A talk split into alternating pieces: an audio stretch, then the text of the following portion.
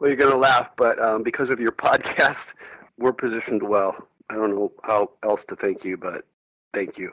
Your podcast and your services are amazing, and I wish I could do more as far as working with you guys, but um, I haven't really, but um, maybe in the future, obviously. But once again, our family is grateful to you, and your services and your information is priceless. Thank you so much.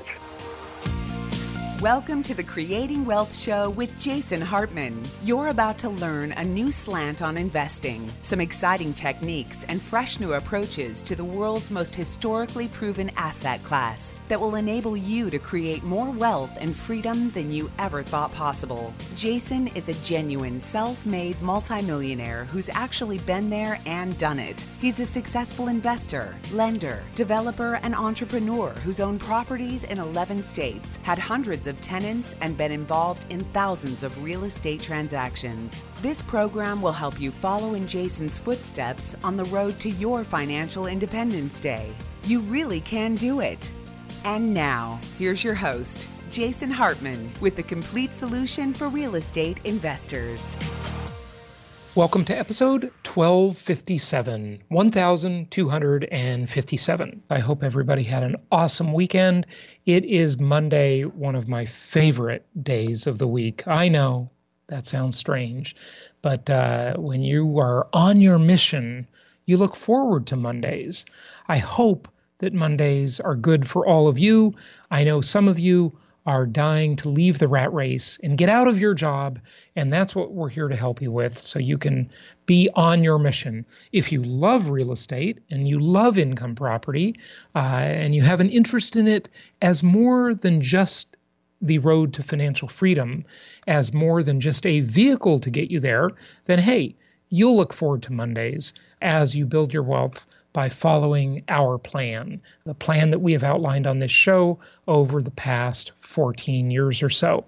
If you don't love income property, but you simply look at it as the vehicle to financial freedom, then hey, you will be doing whatever your passion is, and your income property will be working mostly in the background, requiring just a little bit of attention uh, while your tenants toil away and give you and your portfolio thirty-three to forty percent of their hard-earned income every month. What other company gathers that much of someone's income?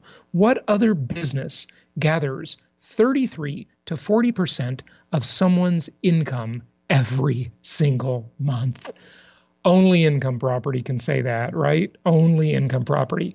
You know, it's it's almost like you have a bunch of indentured servants working for you thirty-three to forty percent of the time. Every month, your tenants work somewhere between ten and about fourteen days. They work for you.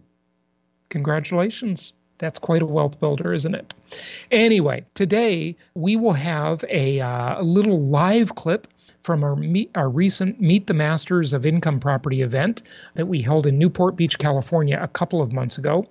And the reason I'm playing this is even for those of you who attended that event, here's what happens. It happens every time at Meet the Masters. And I kind of love it and I kind of hate it at the same time. I'll just tell you, it's something I do not want to discourage, but as a presenter, it bugs me just a little. So here's what happens. By Sunday afternoon, a lot of you are out of the room. You're outside, you're in the exhibit area, and you're talking with our local market specialists and our financing providers, and you are buying properties. Now, I love that, because that's business, and we always welcome business. We're capitalists over here. But you're not in the room to hear what I'm talking about. the, the room, literally, sometimes forty percent of you are outside making deals and buying properties. And hey, I don't want to discourage that, but as a presenter, it gets a little lonely when you see some empty seats in the room. Saturday and Sunday morning, the room is full. And so we are going to play some uh, clips here over the next several episodes from Sunday afternoon, when some of you had bugged out and you were out buying properties. So we'll do that here in just a moment. And I'm happy to announce that, of course, we have uh, our cruise event coming up, and you all know about that already, jasonhartman.com slash cruise. We got a few more people that just signed up and are joining us. And I do want to mention that I have heard a couple of people express reservations. Now, I have been on ten cruises in my life, and I've been on a couple that I didn't like very much. And the ones I didn't like very much were those short, I think I went on two of these, were those short Mexico cruises, leaving out of Southern California and going to Mexico for like three or four days. Those have the tacky cruise ships, and honestly, they have the tacky crowd. Yeah, I think that crowd is a bit tacky because they're these super low-budget, crappy cruises. This is not one of those. This is a Princess Cruise. It's a seven-day cruise. It's a high-class cruise. You'll like it. But here's the other thing I heard. A couple of people asked me, what about the internet? And hey, I'll tell you, that's a big deal for me. I like to be connected. In fact, I like to be connected all the time. Some people say, don't you just want to unplug? No, I don't. I don't like unplugging at all. I want to be connected to this universal mind of humanity where I've got billions of people contributing knowledge. And when I want to look something up quickly, or I want to learn about something, or I want to visit a website someone tells me about, I want to go right then. Well, thankfully, I selected this cruise, our Canada and New England cruise coming up in October, because it has the fastest internet at sea, and it's not expensive either. It's called Medallion Class Internet, and it rivals high-speed landline connections, or at least that's what they tell us at Princess Cruises, and it says so right on the website. And I kind of doubt a big company like Princess is false advertising. They retrofitted uh, certain Medallion-class cruise ships in their fleet to this new high-speed internet. And it's inexpensive, and it's fast, and it's all over the ship, so you can get it anywhere. And they retrofitted uh, several of their ships just about a year or a year and a half ago, I think they said, to this Medallion class. And that is very special. It's the fastest internet at sea, they say, and uh, I think you'll really like that. So if you're thinking, I got to take time off, I got to be disconnected, no. You'll be connected on the ship. You can get stuff done. That's what I love. And, of course, we'll be spending uh, time at some ports, and you'll have the opportunity for coffee shops or whatever there as well. So don't worry about that. You will be connected, and uh, that is one of the big features that I personally look for in the cruise. But what's the other event? We got something else coming up. Well, we are doing Profits in Paradise in beautiful Orlando, Florida. Yes, the home of Epcot Center and Disney World. And that is coming up. We are waiting for the contract back for our October dates, uh, right after our cruise, going in and out of New York uh, for the cruise. Then you can just jet right down to Orlando and come to Profits in Paradise. Or if you're not going on the cruise, you can just come to Profits in Paradise. And it is going to be a great one this year. I'm about to announce a big famous speaker who will be uh, giving uh, two presentations at the event. And I think you'll really like that. So uh, that's all coming up. But without further ado, let's go to a live clip from Sunday afternoon at Meet the Masters. I want to talk to you about sort of two more main subjects as we wrap up the day. So, uh, you know, in my investing strategy, if you could put the PowerPoints on the screen, I talk a lot about inflation, of course, and how significant that is as an investing strategy. And uh, you've heard me many times refer to inflation-induced debt destruction. You know, I, I give this example where I show you the inflation that really happened that affected millions of homeowners and exactly what it did for them from the period of nineteen seventy-one to two thousand one, or nineteen seventy-two to two thousand one, okay? So I thought, you know, we really need to update this example. And the example doesn't work as well because the inflation rate I mean, it's certainly been more manipulated, but I think it's hard to say that it hasn't been lower. I, I do believe inflation has been lower than it was during that thirty-year period. But, you know, if you count asset inflation, I think it's actually probably been higher.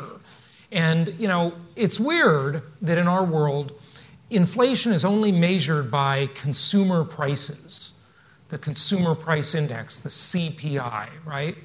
Because there's another very significant form of inflation, and that's asset price inflation. But that's not measured at all, except to the extent that it affects your housing cost of your personal house. But that asset inflation, and you know, this is a theory I've talked about over the years, I think it really uh, has a giant impact on the course of someone's life. And in life, a lot of things can be uh, related to the metaphor of the telescope. So if you have a telescope, and you know, all of you have looked through a telescope at some time in your life, probably at the moon, right? Have you, have you all done this? You know, at least when you were a kid, you did this, right? Pay attention. Come on. I know it's late. Help the speaker out. Participate a little. Okay, so so when you look at the moon through the telescope, what happens when you just accidentally bump the telescope? Just a tiny little couple of millimeters or a centimeter, right? You know, half an inch. A half an inch bump in that telescope will throw you way out into interstellar space, right? You won't see the moon anymore. Now, the moon's only two hundred fifty thousand miles away, only. And, you know, the Earth is twenty-five thousand miles around, so there's how far the moon is, just for a point of reference. But, you know, you knock that telescope off just a tiny bit, and it changes the whole course. And the same is true of our life. You know, a lot of people that are sort of the wannabe successful people, they like to think that successful people had a lucky break, or they had some big event happen, some miraculous thing, you know, happened, and it changed the course of their life. It was like one event, one big event, you know, winning the lottery, getting the promotion, some lucky break, right? And all of us real people know that this just isn't the way it works, right? Probably seen that thing uh, passed around on social media that is a, uh, a little pencil drawing with a graph with, you know, the axis here and the axis here, and it's this graph and it says the path to success. You've seen this on social media. And it's the line starts going like this and then it goes, you know, like that, and then, oh, success. You know, it's a lot of twists and turns, and it's a lot of really just hard work. That's the reality of it. It's not glamorous at all. And that's what makes for success in real life. But a few key decisions can really set you on the course, especially when you have something else that isn't really directly dependent on you or your own efforts. Okay, now you've heard me say many times, I believe that the idea of passive income is complete bull. Okay? I don't think it exists. Cussing, right? Uh, have you heard of Gary Vaynerchuk? Right? You've probably heard of him. He cusses a lot. Okay? He's he's a famous uh, motivational guy, right? And, you know, he did this video, just this rant on all these people. And he's sort of in the internet marketing world. And in this internet marketing world, you know, there's a lot of people who talk about passive income and sell passive income. Oh, just create this website and you'll have passive income. Oh, B S, you know. I mean, Tim Ferriss, right? The Four Hour Workweek. Yeah, the book up there, although we didn't talk about it. You know, an impactful book. I, I had dinner with Tim Ferriss uh, just a little over a year ago in Austin. It was a four-hour dinner. I kid you not. We had a four-hour dinner. And Pat Donahoe went with me, who, who spoke yesterday, and I don't know if Pat's here still. And then Ryan Moran went as well. And so we had this four-hour dinner with Tim Ferriss. I bought it at a charity auction. And uh, so he and his girlfriend took us out to dinner. It was a four-hour dinner and a one-hour dessert. So it was a five-hour dinner. So, but we went to dessert at a different place. But, you know, Tim Ferriss doesn't work four hours a week. Okay, it's just, look, there's marketing and there's reality, right? But when the thing sort of works without us and without our own efforts, you know, Earl Nightingale many years ago likened it to a cruise ship. And he said, look, it, you know, a cruise ship, and you're all going on a couple of cruises coming up in the next year, so, you know, because you're going with me. So we're all going together. So, you know, the cruise ship only goes maybe twenty knots, you know, give or take twenty miles an hour, right? And it goes very slowly. And an airplane, you get on an airplane and it goes five hundred fifty miles an hour. But the cruise ship just keeps going. It's so persistent. It just goes twenty-four hours a day. You sleep on the cruise ship, you party on the cruise ship, you eat, you sit out on the deck and get a suntan.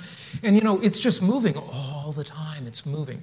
And there's this progression that is always happening in a positive direction. And before you know it, you're in a new port, right? Before you know it, you're in Cuba with us, okay? Or you're in, uh, you know, Mazatlan or whatever, right? And so it's a very consistent thing. And the reality is successful people are just very, very consistent, okay? And they don't let setbacks take them out of the game because life is really a game of staying power. And the beautiful thing about income property is it has all these multidimensional characteristics that we all know and love because we've been talking about them for years. And it's just always working.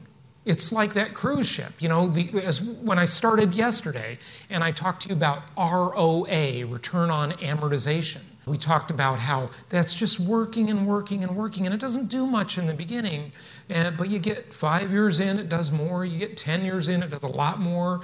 And fifteen years, it's doing a lot for you, okay? It's making a big difference. In addition to all of the other ways in which you earn a great return on your investment.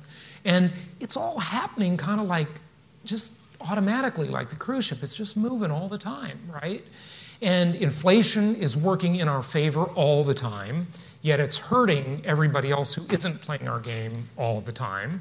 So, you know, for better or worse, you know, it's nice to say, well, the pie is big enough for everybody, right? You know, A O C would say, oh, we just tax the rich. And Elizabeth Warren would say the same thing, and, and the pie is big enough. The reality is, you know, yes, capitalism is a great concept, and it does make the pie bigger. There's no question about it. The pie gets bigger. I mean, George Gilder's concept of um, knowledge and how it creates wealth. And he says, look, I mean, I don't know if you really caught it, what he said yesterday, right? And maybe he said it today again. But he said, every resource we have today on this earth was available to people living in caves. They had all the same resources. Arguably, they had more resources than we do now because the environment hadn't been destroyed yet, right?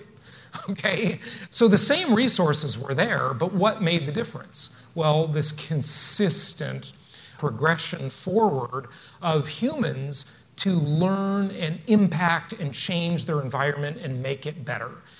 Every decision we make, I would argue every decision we make is a decision to improve our condition.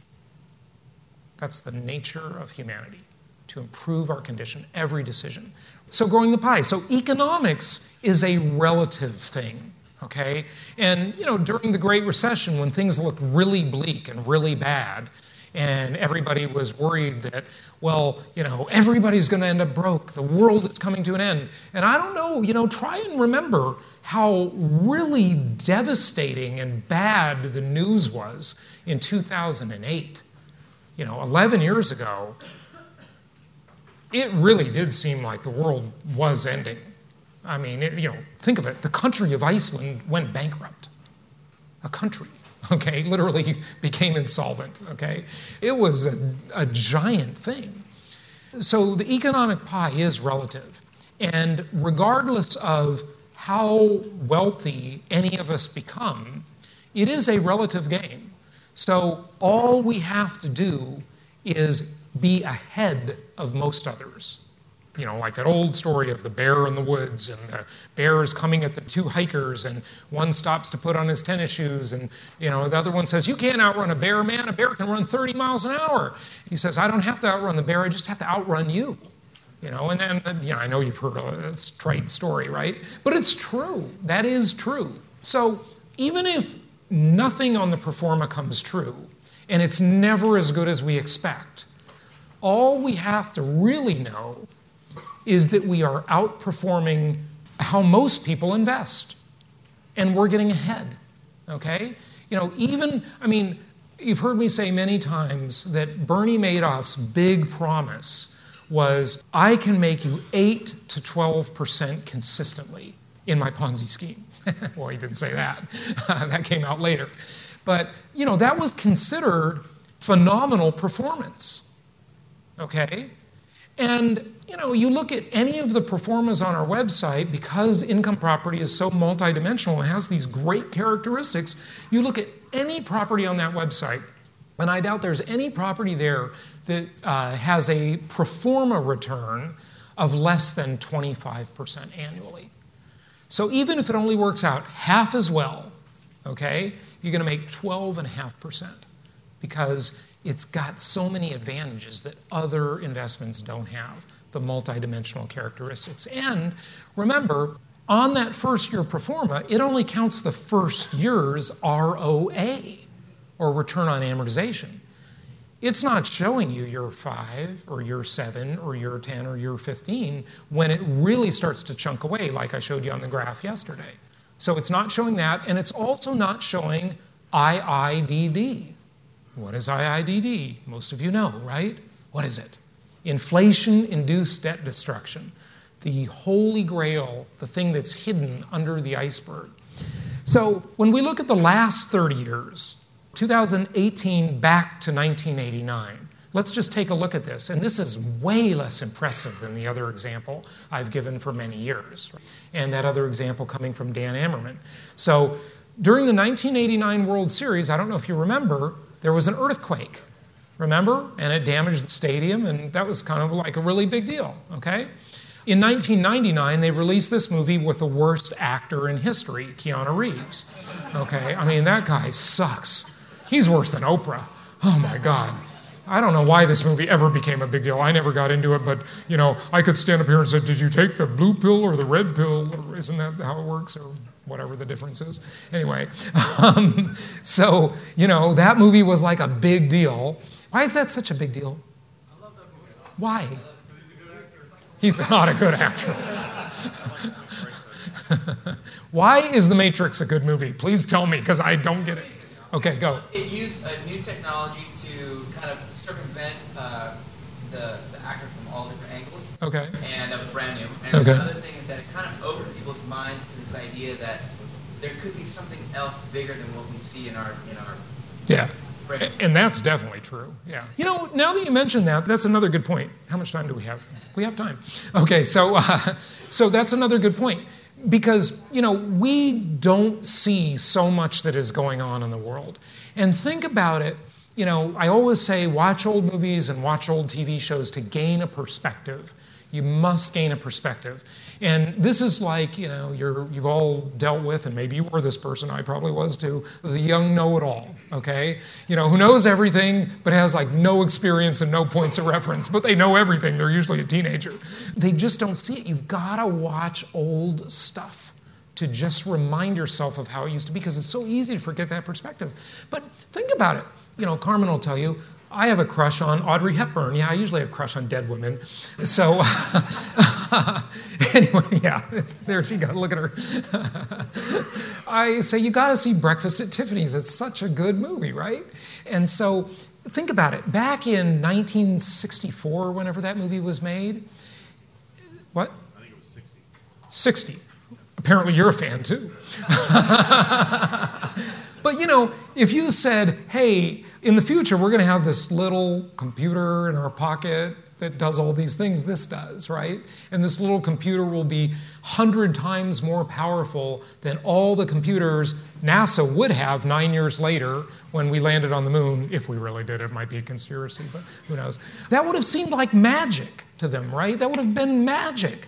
I mean, I mean, it's it's it's like, and think about all the things that we think we know now that in the future, in ten years and twenty years, we're going to think, you know, whatever the future brings, it's going to be like magic. We can't even imagine what we're going to see yet, right? We we can't even imagine. We don't know. So we go forward ten years at a time over this thirty-year example, right? nineteen eighty-nine, nineteen ninety-nine. The movies aren't getting any better. two thousand nine, Michael Jackson passes away, and, you know, you can't see anything on the news except that. And so, you know, that just gives you a point of reference over the last thirty years, and most of you were there. And if we look at inflation-induced debt destruction, how did that play out over the last thirty years? Now, again, this is not a theory. It's a fact. And it happened to tens of millions of people. This is not some esoteric concept, you know, that you hear about from some liberal left-wing professor in an ivory tower, okay? This actually happened to people, okay? And here's what happened, okay? Here's the old example. I'll just go through real quickly. You've all seen this probably. You buy the average house in nineteen seventy-two for eighteen thousand dollars. I'm looking up in the green part at the top. You get an eighty percent mortgage for fourteen thousand dollars and change. The interest rate back then in nineteen seventy-two was seven point three seven percent. You borrow that money for thirty years. First row there, you know, unfortunately with these um, bright, awesome, beautiful screens that are magic, the laser pointers don't work because they're so bright you can't see it on there. But, you know, just going over here to this first row, nineteen seventy-two, that's the inflation rate. A dollar is worth a dollar. And these are the annual payments on this eighteen thousand dollars house or fourteen thousand dollars mortgage. These are the inflation-adjusted real payments, what you're really paying in real dollars. And that's the monthly payment. And let's not worry about this, okay? So you go forward twelve years to nineteen eighty-four, and now this nineteen seventy-two dollar is only worth forty cents, okay? It's only forty cents in real value. You're still writing a check all along for the same amount every year, which is, you know, basically one oh one per month, okay, times twelve months of the year, close enough for government work, okay? But the value of that dollar keeps declining because of inflation, okay? So you are now paying less, both in monthly payment and the mortgage balance is being decreased by inflation. That's inflation-induced debt destruction. Okay? So then, if we just go to the end of that term, and we see that by the time that mortgage is paid off, the average inflation rate is five point one percent over that thirty-year period, okay? The, the nineteen seventy-two dollar is now worth twenty-four cents because inflation has diminished the value of the dollar. You're still writing that last set of checks for one thousand two hundred eleven dollars per year, okay? The monthly amount used to, you're still writing the check for one oh one per month, but the real value of it's only twenty-four dollars, okay? Because inflation has diminished the value of it, right? Coco, get away from that food. That's right. Okay, but what really happened to these people, to millions of people, not a theory at all, is they thought they borrowed fourteen thousand six hundred fourteen dollars. By the time you added interest, they actually paid back in nominal dollars, in name only, thirty-six thousand three hundred eighteen dollars. And in real dollars, after inflation diminished the value of their debt, right, they paid back sixteen thousand three hundred ninety-three dollars. And after tax benefits, they paid back twelve thousand six hundred fifty-five dollars, okay? So that means that they thought they were borrowing the money at seven point three seven percent, and after inflation, they were really only paying an effective interest rate of one point zero six percent, and after tax benefits, they got paid one point one six percent to borrow the money. And they also lived there for three decades for free, minus maintenance and gardener and home improvements, okay? So they got paid to borrow the money. So we all know that example. But, you know, you're going to say, well, during the seventies, the late seventies, because Jimmy Carter was a disastrous president, who probably meant well, but he sucked as a leader. He's about as overrated as Oprah. Uh, so, so there was a lot of inflation during the late seventies, right, and the early eighties till, you know, it got under control a little bit. So what if the inflation rate is lower? Well, let's look at nineteen eighty-nine to two thousand eighteen. The inflation rate was only two point six percent. So what did that do to the payment? Well, on a typical house that you might buy through our network, your mortgage payments might be around ten thousand four hundred dollars per year. That's that top blue line, okay? But adjusted for inflation, those payments were reduced to five thousand one hundred forty-three dollars per year. In real dollars. See, you write the checks for nominal dollars. Nominal, it just means in name only. That's what the word means, in name only. The name of it, right, is the same, but the value of it is different than the name. The value keeps changing. That's a moving target. So that's what happens when the inflation rate is only two point six percent. Remember, the other example, the inflation rate was five point one percent. So here it's just about half. It's a lot lower. But it still makes you pretty rich, okay? So take a look at this one. So this shows you the rent, the projected rent, versus the mortgage payment, okay? So at the beginning, now this is a property that isn't that good. It's not terrible. I might still buy it, but it's not that great either. It's got a zero point seven rent-to-value ratio. And what I mean by that, of course, is that, you know, instead of renting for the ideal point or one percent rent-to-value ratio, meaning if the house is one hundred thousand dollars, it would rent for one thousand dollars per month. It rents for only seven hundred dollars per month. Now, if you bought a property anywhere on the west coast of the United States, you know, you could only get zero point three to zero point five percent, okay? So this is a not that good property, right? It doesn't perform that well. And that's why I use it as an example, because even if it isn't that great, it still does okay. In the first, uh, five, what's that, four or five years, right? You've got a mortgage of ten thousand four hundred dollars, and you've got negative cash flow. But as your rents increase at only three percent per year, and you all know I tell you that the ideal is try and get four percent per year rent increases, but you can't always do it.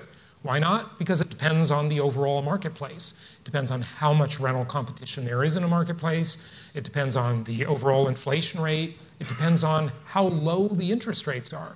Because when interest rates are low, you can't jack up the rents very much. When interest rates are high, you can really push up the rents because tenants don't have an option of buying, okay?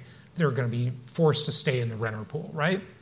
So over the course of that thirty years, look what happens. Your mortgage stays consistent, assuming you don't refinance it, which you may well do, but it's consistent. So that's that middle line where the green looks different, right? It's just straight across. And then um, the rent is twenty-one thousand eight hundred forty-four dollars per year at the end of that thirty-year period, but you've locked in that cost of borrowing, the cost of that debt.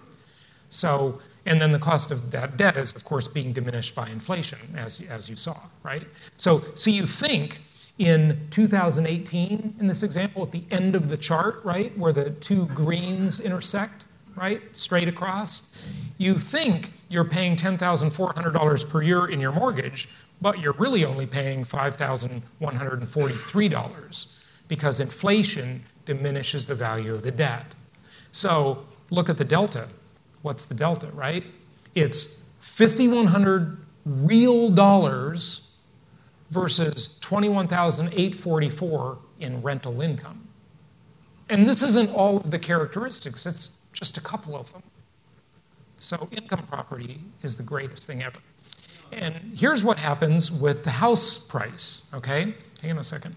The house price in nineteen eighty-nine is the median price, according to the FRED website, one hundred twenty thousand dollars and change. You put twenty-four thousand dollars down, and now you're controlling an asset at the end of that thirty years of three hundred twenty-one thousand dollars, okay? Because of the value of leverage. Now, on that last example, we didn't adjust the rent for inflation. So what if you adjust the rent for inflation, right? But you sort of can't, and here's why. Because you didn't get that rent in the beginning. You only got it over time as the rent went up. But if you wanted to, I guess you could easily do the same thing to the rent that you did to the mortgage payment. So the mortgage payment is in real dollars, fifty-one forty-three. So it's about half, right? Is that about the number? About half, almost exactly.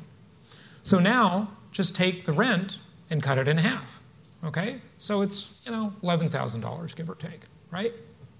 But that doesn't include tax benefits and this chart appreciation. Doesn't include a whole bunch of things. Doesn't include the positive cash flow you got throughout the years or anything like that.